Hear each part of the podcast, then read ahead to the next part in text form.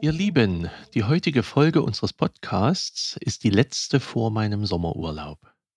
Und ich nehme das zum Anlass, um mit euch ein wenig in die Ferne zu schweifen und mit euch innerlich ein paar Berge anzusehen und über sie nachzudenken. Man muss ja gar nicht weit fahren, um schöne Berge zu sehen. Das Erzgebirge hat ganz viele davon, aber es gibt auch andere, noch viel kleinere Berge. Wenn man zum Beispiel auf der Autobahn von Dresden nach Leipzig fährt, sieht man irgendwann rechts den Kolmberg. Der ist nur etwas über 300 Meter hoch.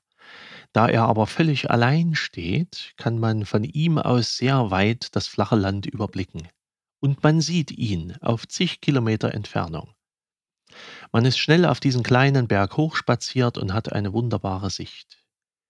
Ähnlich ergeht es einem auf dem Petersberg bei Halle, da steht noch eine wunderschöne Klosterkirche auf dem Gipfel und dort befindet sich so nebenbei auch die ehemalige Grablege des Fürstenhauses Wettin. Der Petersberg bei Halle sollte mal das geistliche Zentrum der damals kleinen Herrschaft Wettin werden. Der kleine Ort Wettin liegt direkt daneben, durchaus ist das Ganze einen Ausflug wert.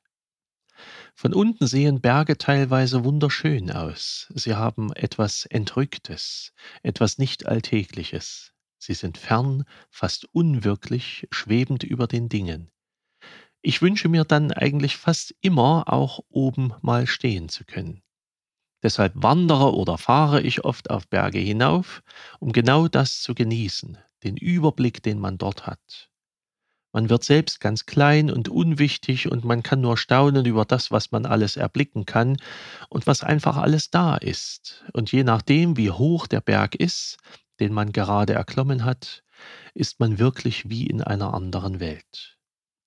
Auf dem Kahleberg, der ist nun ein bisschen höher schon, da funktioniert das nicht ganz so, da gibt es eine kleine Baude, da sind viele Menschen, sehr viel Alltägliches.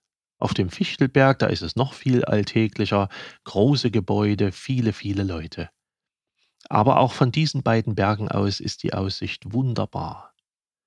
Als ich freilich mal auf dem höchsten Berg Afrikas war, war es wirklich ein Entrücktsein.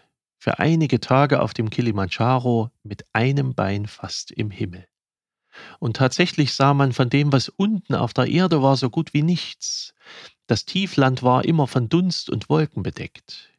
Hingegen habe ich dort auf der Höhe den Sternenhimmel über mir gesehen, wie ich ihn nie zuvor und auch seither nie wieder gesehen habe. Im zweiten Buch Mose im 19. Kapitel wird beschrieben, wie das Volk Israel den Berg Sinai erreichte, zu Fuß nach einigen Wochen Wanderung aus Ägypten. Der Berg ragte aus der Wüste heraus. Vermutlich war er schon einige Tage vorher zu sehen. Und dort in großer Höhe begegnete Gott seinem Volk, übrigens zum allerersten Mal. Mose war an diesem Berg als junger Mann berufen worden zum Anführer Israels. Er sollte den Israeliten die bevorstehende Befreiung aus der Sklaverei verkünden, aber Israel kannte diesen Gott noch gar nicht. Mose hatte das vorausgesehen und sich sicherheitshalber von Gott dessen Namen sagen lassen, damit er auf die Frage, wer ist denn das überhaupt, etwas antworten konnte. Und nun sah das Volk erstmals den Berg Gottes und erlebte Gottes Gegenwart, beeindruckend, bewegend, das erste Treffen mit Gott. Und es wurde eine Begegnung, die zugleich von ganz viel Nähe und von ganz viel Distanz geprägt war. Mose musste immer wieder als Vermittler und Bote fungieren. Wie oft er dabei auf den Berg gestiegen und wieder hinuntergelaufen war, wusste vielleicht nicht mal er am Ende noch genau. Lesen Sie ruhig mal nach, wie sich diese erste Begegnung Gottes mit Israel vollzogen hat. Unsere Sprache ist von Bildern des Auf- und Niedergehens geprägt. Viele versuchen sich im beruflichen Leben nach oben zu arbeiten, den Aufstieg zu schaffen. Dazu muss man sich aber auch ganz schön schinden. Man muss während des Besteigens der Karriereleiter lange Zeit Entbehrungen auf sich nehmen, vielleicht sogar bereit sein, sich zu quälen und die Geduld haben, einen Schritt nach dem anderen zu machen. Manch einer ist vielleicht sogar bereit, Gefährten auf dem Weg zurückzulassen. Und irgendwann kommt man auf dem Höhepunkt, auf dem Gipfelpunkt seines Schaffens oder seiner Karriere an. Scheitert man, dann erlebt man demnach einen Absturz, landet in einem tiefen Tal oder an einem Tiefpunkt gleich welcher Art. Irgendwann mal oben anzukommen, wird grundsätzlich jedem als erstrebenswertes Ziel angetragen. Immer wird assoziiert, dass es oben besser ist als unten. Freilich muss man sehen, dass unsere Vorfahren schlau genug waren und in der Regel im Tal gelebt haben, also unten, wo es schön und warm war, geschützt vor dem Wind und vor viel zu viel Schnee.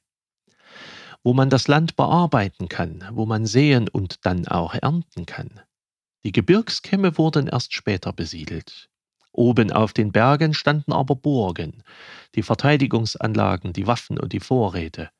Da war der Wind rau, das Leben viel härter als unten. Dorthin flüchtete man im Krieg und lebte dann entbehrungsreich während der Belagerung. Und manch einer, der in heutiger Zeit die Karriereleiter hinauf erklommen hat, wundert sich, wie wenig Lebensqualität die erreichte Höhe zu bieten hat, wie auf einer Burg belagert von Feinden. Der altgewordene Mose durfte nicht in das gelobte Land Israel einziehen. Östlich vom Jordan stieg er dann auf einen Berg, und von diesem Berg aus sah er dann immerhin das Land, das sein Lebensziel gewesen war. Der Prophet Elia begegnete Gott dann wieder am Berg Sinai.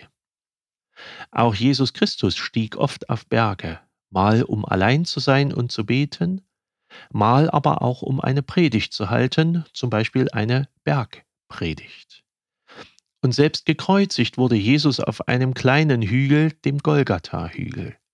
Und der Evangelist Johannes erblickte auch in diesem Detail der Passionsgeschichte eine tiefe Symbolik. Sein Kreuz auf den Berg zu tragen, war der erste Schritt zur Heimkehr Jesu zu seinem Vater. Er wurde erhöht zum Tod am Kreuz. Berge sind meistens etwas Wunderschönes. Genießt sie und erwandert sie. Und wenn ihr oben seid, dann seht hinunter in die Täler und hinüber zu den nächsten Bergen.